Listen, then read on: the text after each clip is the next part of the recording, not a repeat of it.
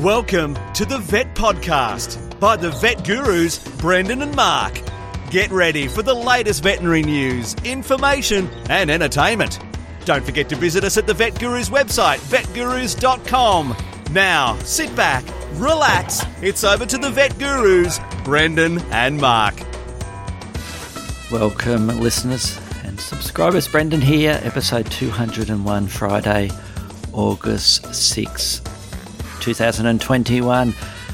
201 Mark, and many thanks to our subscribers and listeners who sent an email congratulating us on our 200th episode. Um, yeah, I think we're quite proud that we got to 200 and we're looking forward to the next 200.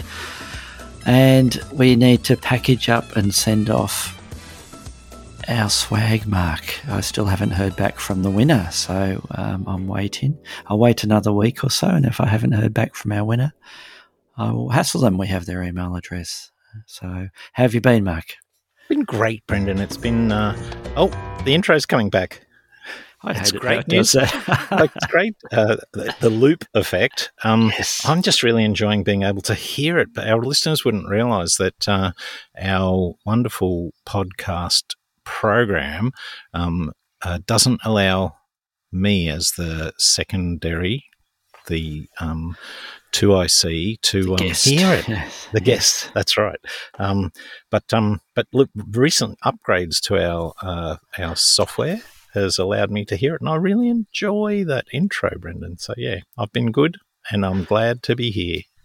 Excellent. Well, plugging away here, Mark. Um, as we're talking off air before we started recording, um, no news is sometimes good news as far as cases. Um, yeah, interesting cases, but no disasters and no um, headaches. Um, it's you don't realise how stressful it is, do you? When you when you have that one, um, even just one um, case or client um, or patient that's um, troublesome, um, and it sort of knocks you around, doesn't it? It's part of that coping mechanisms that you need to put in place. Which reminds me, we still need to do that series Well, I of think it's, I think, podcasts on. uh, to be honest, I was going to say that our discussions here, for me, form a little bit of. I think one of the most important things to do about those cases is to debrief. It's to talk to your colleagues. I think realizing that you're not alone, um, that lots of us go through it. Um, I mean, being able to talk to you about it and uh,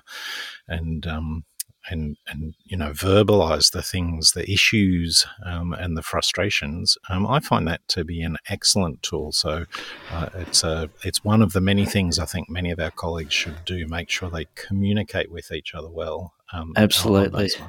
And in my case, it's called venting, Mark. Um, and you sit back and are very good at listening to my to my vent. Yes. So I'm going to jump into my unless I don't think we have a review this week, Mark. No, Um, no, I don't.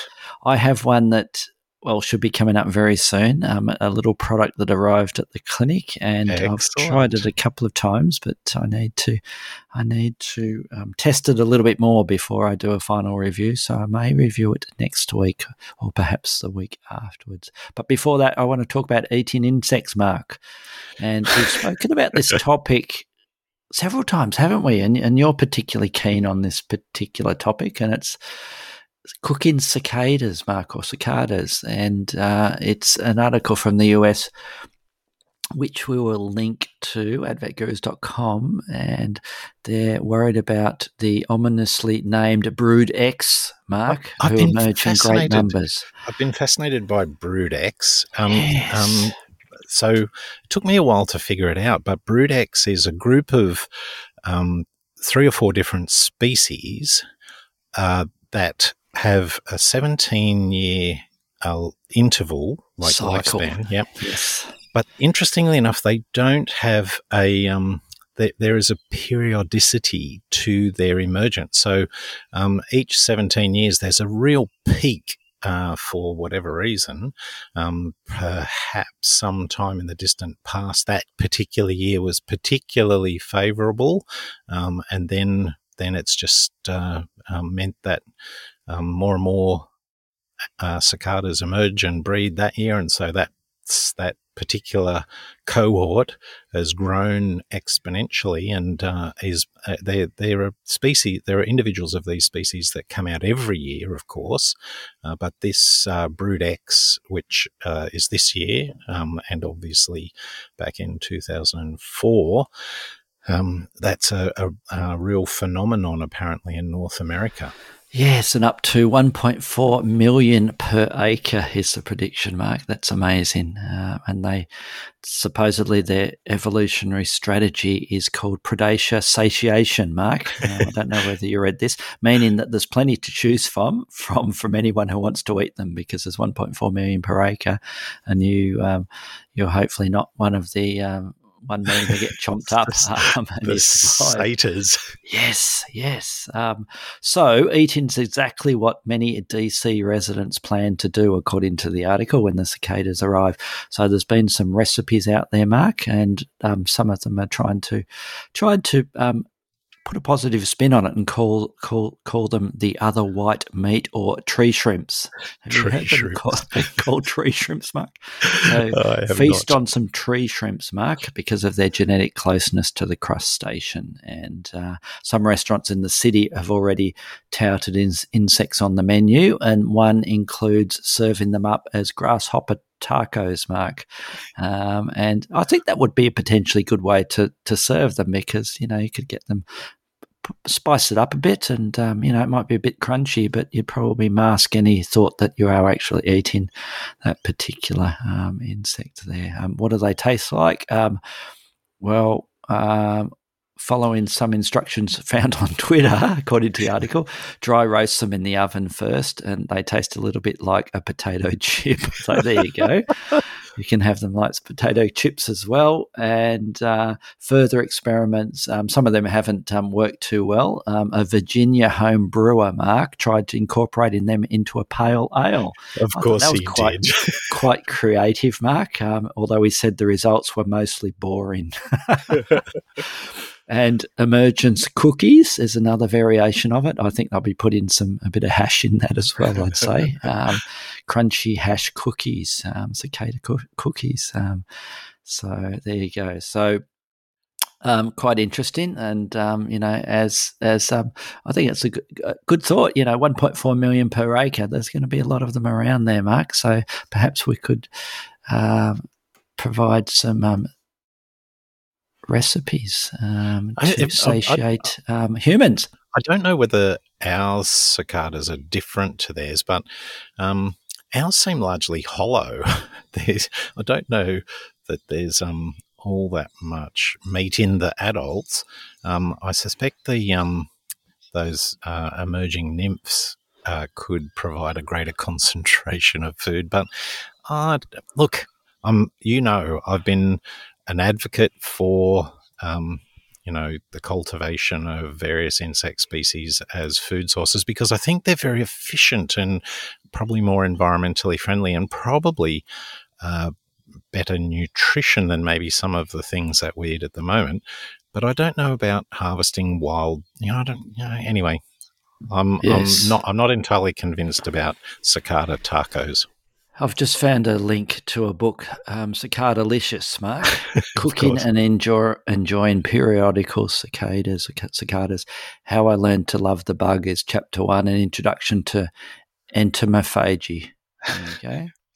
Uh, Excellent. So, uh, what have they got in there? I just um, dumplings, um, soft shelled, um, pizza. I get the impression from what Stir I have fry. read is that they're pretty bland on yes. their own, and you need to spice them up with a you know with uh, maybe a bit of chili or. Um, well, I think you're right because one of the recipes is called the simple cicada, and it is two cups blanched um, of the little critters, butter, two cloves of garlic, and basil and add your favourite pasta.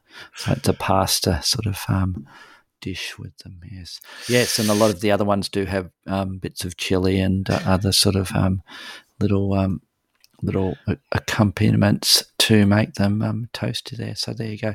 Chocolate covered. Oh, I don't know about that. Yeah, it's it's getting worse, Brendan. Rhubarb pie. There you go. No, I think I'll stop there. Yeah, so that's my story, Mark. Um, the I always look for a, a neat segue uh, between our news stories, and more yes. often than not, I fail abysmally to find one. And today's one of those days. Um, my story um, concerns uh, scientists discovering um, you know, that there's a lot of uh, uh, folk wisdom about um, mothers to be talking and singing to their their babies in their womb. Um, that in humans, prenatal sounds are correlated with uh, um, neurologic changes in uh, infants, um, but it's but it's um, Trends in Ecology and Evolution, a paper in that journal, um, touts the wide range of species that are affected by sounds in their um, prenatal, in their uh, before birth um, you know, how sounds might affect them. The researchers note that uh, frogs and uh, birds, um, a variety of reptiles, crocodiles seem to be able to sense and use sound while they're still in embryos. We all know about the crocodiles squeaking and uh, stimulating the the um, parents to act, but um, they're also responsive to those noises themselves, and um, and it may well be that response to those noises affects their uh, changes their behavior to affect their chances of survival. Um, and so there's an increasing area of um, uh, the study of sound cues and how they might affect animals either in the eggs or within the uterus.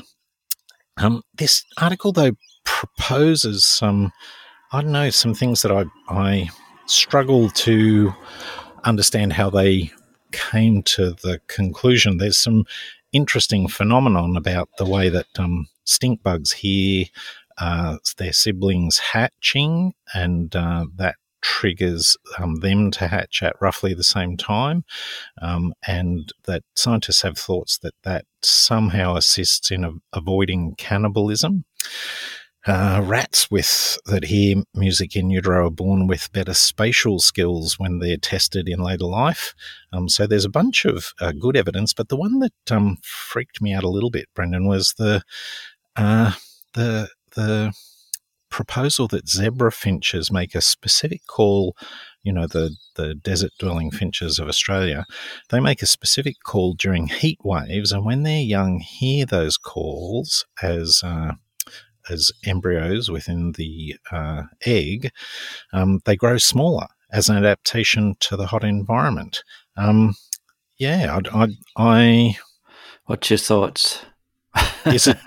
Yeah, I'd, I'd, I'd really be interested to look at the actual paper. Yes. Yeah, because I, it's, it's a bit hard to like if there's a heat wave, maybe there are uh, other factors that are leading to small small hatching size rather than than uh, hearing the heat wave call. I don't know, um, but um, I'd be I'd be particularly keen to have a look at uh, Mylene Mariette um, at Deakin University, who uh, released a paper um, concerning that. That might be one of my topics for next week, Brendan. Ah, yeah, it, yeah. what do you think? I, I find it hard to believe. yes, is, is, is my bottom line with that. Yeah, uh, that the um, that they're preparing the babies for heat. Yes, um, yes. Um, the young hair calls um, and the fetuses in their eggs grow smaller as an adaptation to hot environment. Yeah. Um, hmm, we we must look at the original article, yes, Mark. I think and, we need uh, some some yes. further research before we uh, jump to conclusions. and speaking of jumping which, to which conclusions, would be exceptional for us. We usually are perfectly happy to jump to conclusions.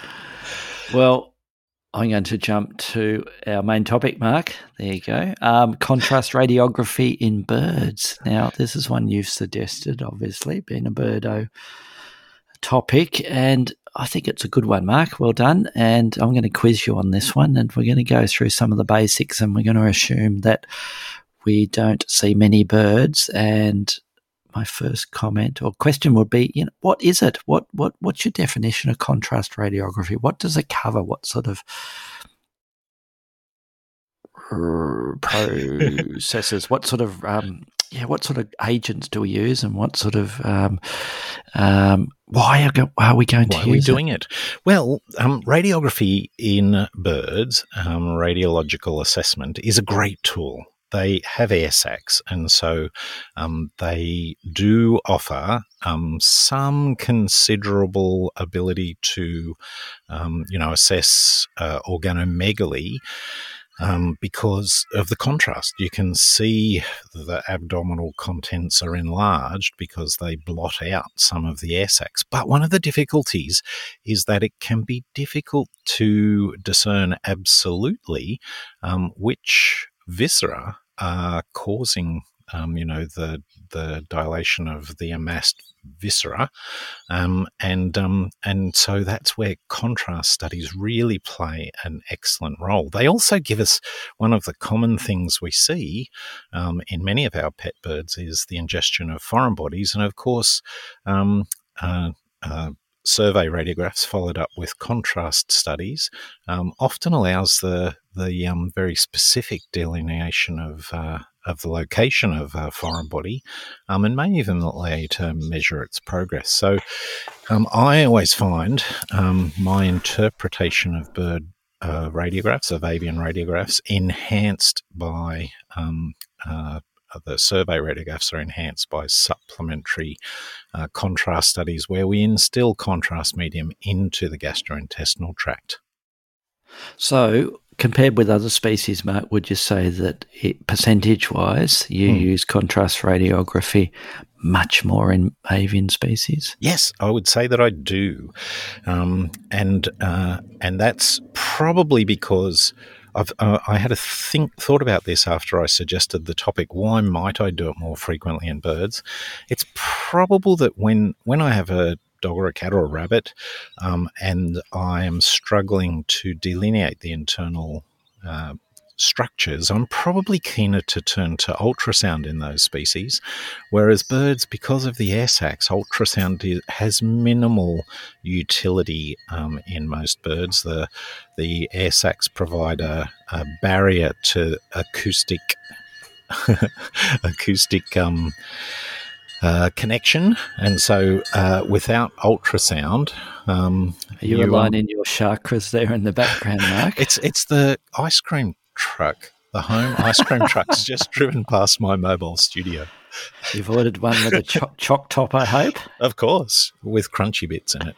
Um, so yes, the um, I would use it much more frequently, and um, and uh, and particularly because uh, you know we do have lots of birds who will have um, enlarged abdomens, fluid filled abdomens, um, and we can't use the ultrasound. So those contrast studies help us significantly.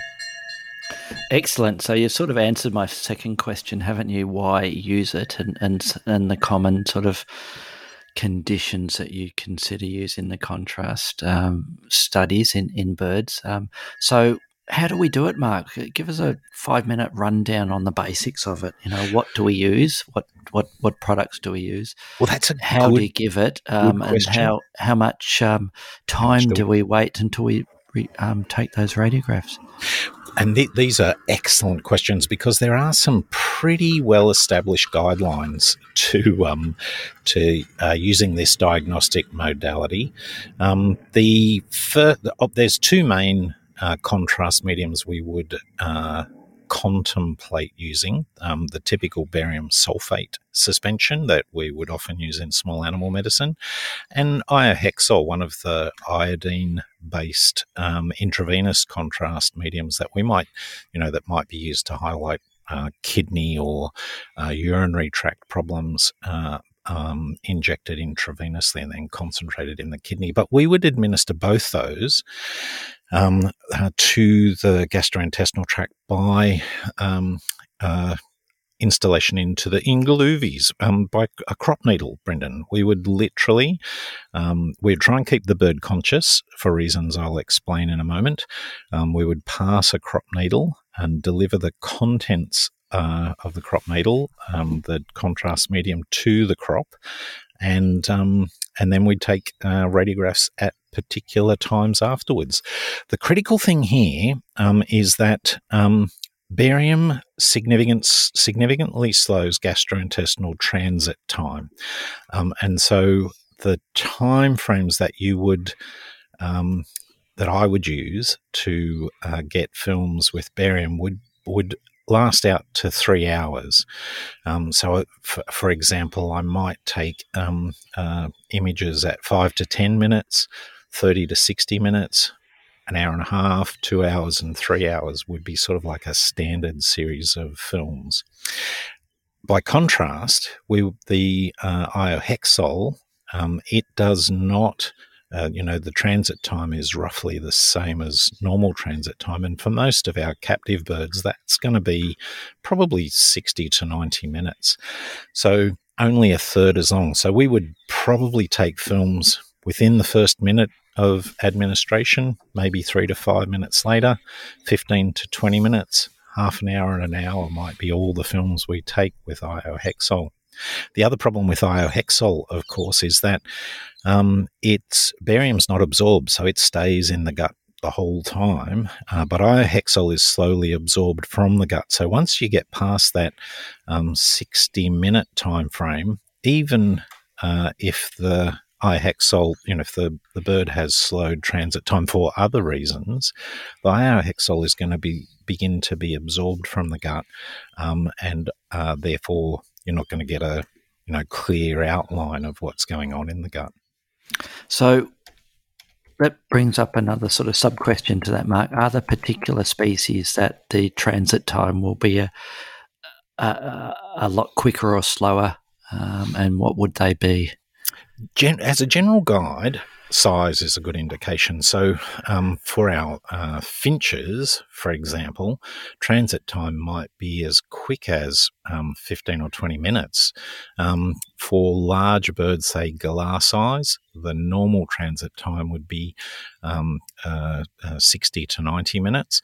Um, and, you know, for, if we had a, a carnivorous bird, a wedge tailed eagle, um, they have uh, a slower transit time again, um, and they might be a few hours before it uh, before their food goes through, and they also have the process of indigestible wastes remaining in the gizzard and being regurgitated. So um, their pattern of digestion is a little bit more complicated. Hmm. Okay. So, any other tips and trips about the actual process of, of giving that contrast medium mark? Yes, there are, Brendan. There are some good tips, I reckon. Um, the first one is I would, my general advice is to use the iohexol preferentially. Given that um, that there are constraints in terms of time um, and you know the way that it's absorbed, it may not always give you as uh, clear a, a contrast study as the barium, but it is immensely safer. Um, th- the volumes used, the, the published volumes are pretty consistent across the species, and so they're about um, 25. Um, 25 to 30 mils per kilogram of either. I've found my experience has been that I'm able to get good images with smaller volumes, so something of the order of um, uh, one to two mils. Uh, um, 10 to 20 mils per kilo, 1 to 2 mils per 100 grams. And of course, my big worry whenever I do this, the big thing that I want everyone to be aware of is the risk of um, regurgitation and then aspiration. It's the same as barium in, in all our species. If it gets into the lungs, it's a disaster and it causes a, a hugely inflammatory pneumonitis, which almost well in my experience it's uh, i've been aware of three cases um, and all those birds uh, that aspirated uh, barium uh, passed away. So um, i generally start with the iohexol i use a lower dose uh, one that uh, one mil per hundred grams. Um, and i'll often also if i've got a bird that um, you know, who I think has an obstruction or some uh, uh, um, slower gastrointestinal, you know, their gastrointestinal time, their, their they they have stasis, um, then I'd also be inclined to maybe hit them with some um, Cerenia or something else that's likely to lessen the the the chance that they're they're going to regurge and aspirate. It's one of the reasons we keep them conscious. I mean, we have to anaesthetize them to get radiographs, but when we do anaesthetize them, um, it's always, if we can't easily secure an airway, then making sure we uh, have the glottis elevated. So if there is any regurge, there's less likelihood of, you know, that it's going to. I always talk about the little mountain at the glottis. We want to make a hill so that any fluid that gets to that part, if they regurge, flows away from it and they're less likely to breathe it in. Um, but obviously, we're going to, with, with the iohexol, we're going to anesthetize them four or five, six times over an hour or an hour and a half, yes, there's always a chance of regurg, and it's much better. There's much less risk of a problem if they uh, aspirate a little bit of iohexol. Yes, well, you've sort of covered the the next question I have, which was the risks of of doing this procedure or procedures. Um, so Look, it, it's one what, of the, the, the it's a good point to just labour a little bit because um, it's not a horrendous high risk. Um, it's a um, you know, like I said, in my entire career, I've seen, I've known that, that in in my hands. It's happened twice, um, and uh, and I'm aware of one other case. So it's not like an overwhelming risk, um, but I think uh, taking those measures to make it even less likely um, is a really good thing. Yes. So it's a hard one to describe in a podcast, but what are the classic sort of signs that you would see um, and to sort of demonstrate the usefulness of, of the contrast agents, their use in birds, Mark? Oh, I can. The, the first one I mentioned at the beginning, that is um, particularly where there's a foreign body involved, um, and, you know, filling defects will give you good clues that there are. Um, there's the possibility of a foreign body, and they often um, show up really quite well. Um, the relatively um, uh, um, small, I suppose, small space inside the gizzard and the intestine uh, means that um, anything that blocks off a little bit is likely to show up as a filling defect on a radiograph. So um, I would be very often we uh, have, you know, if a common one for us to be really happy about is um, feeding tubes that might be uh, plastic feeding tubes that might be ingested in young birds, um, and uh, they'll often show up as you know very precise filling defects in radiographs that allow us to say exactly where they are in the gut. They also help um, even in situations where you don't have a um, a specific um, uh, you know you're not aimed at the gut the gut might look all normal um, but the position of the gut might give you information about whether the liver's enlarged or whether the um, the ovaries enlarged because of the way those structures push the gut around and you've got the gut highlighted by the contrast medium it can give you good information even when the pathology is not in the gut. So it's a very useful technique brendan Yes, and isn't it satisfying when you use contrast agents and you do see something pretty dramatic on, on that? Um, it makes you think you're a real vet, doesn't it? When you, when you um, it actually works the way um, it was supposed to, and you, and and, and it um, helps you complete that diagnosis. Um, um, look, I'd just like you to comment on on we, you touched on most of the risks there, Mark. what about a comment on if we found a a lesion or a problem there in the GI tract in that bird that you end up taking to surgery, um, what do you then have to bear in mind um, with that uh, with that animal, considering you've given it contrast agent? And it's the same. Uh, this is a um, you know a, a species non-species sensitive comment, I suppose. Um, anytime there's barium remaining in the gut, um, then surgery has an extra level of complication. Um, and you might well, in a stable patient, say that we did find we had a foreign body in the um, the proventriculus, probably one of the common locations we would consider a surgical procedure.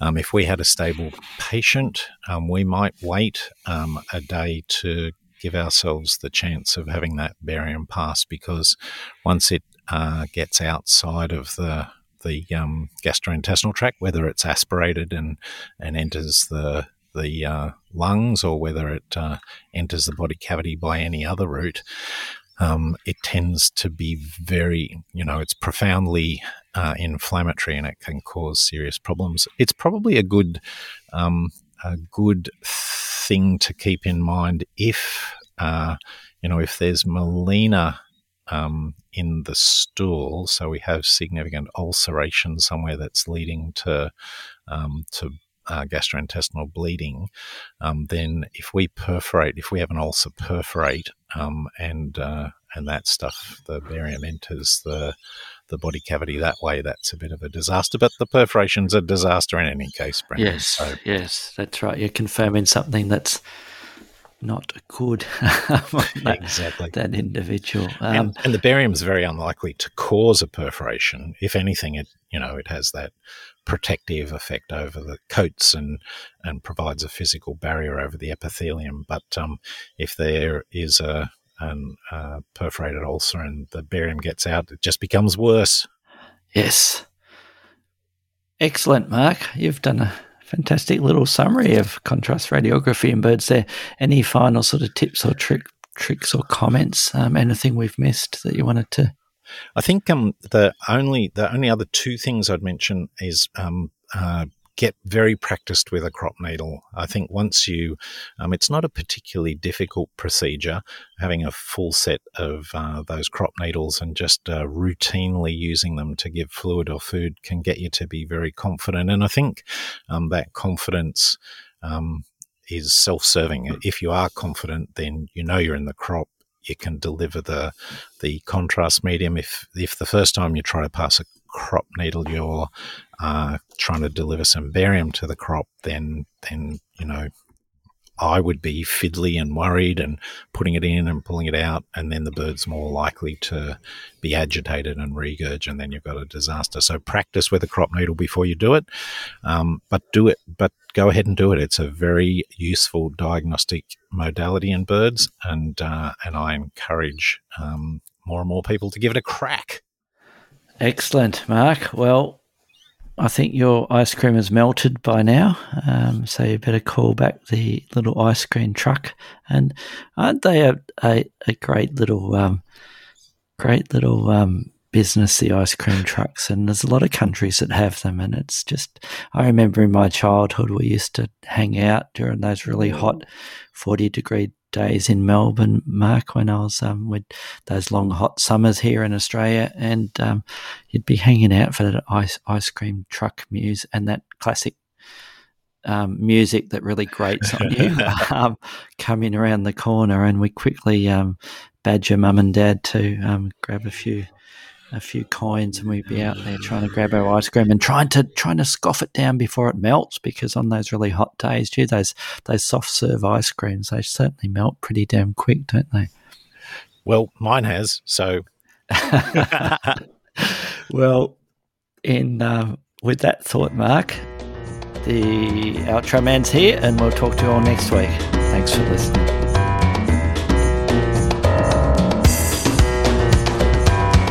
Thanks for listening to the Vet Podcast by the Vet Gurus. Don't forget to visit us at the website vetgurus.com, where you can subscribe, view show notes, listen to previous episodes, and more. You can contact us via email at vetgurus at gmail.com to ask a question or just say hi. Thanks again, and see you next time.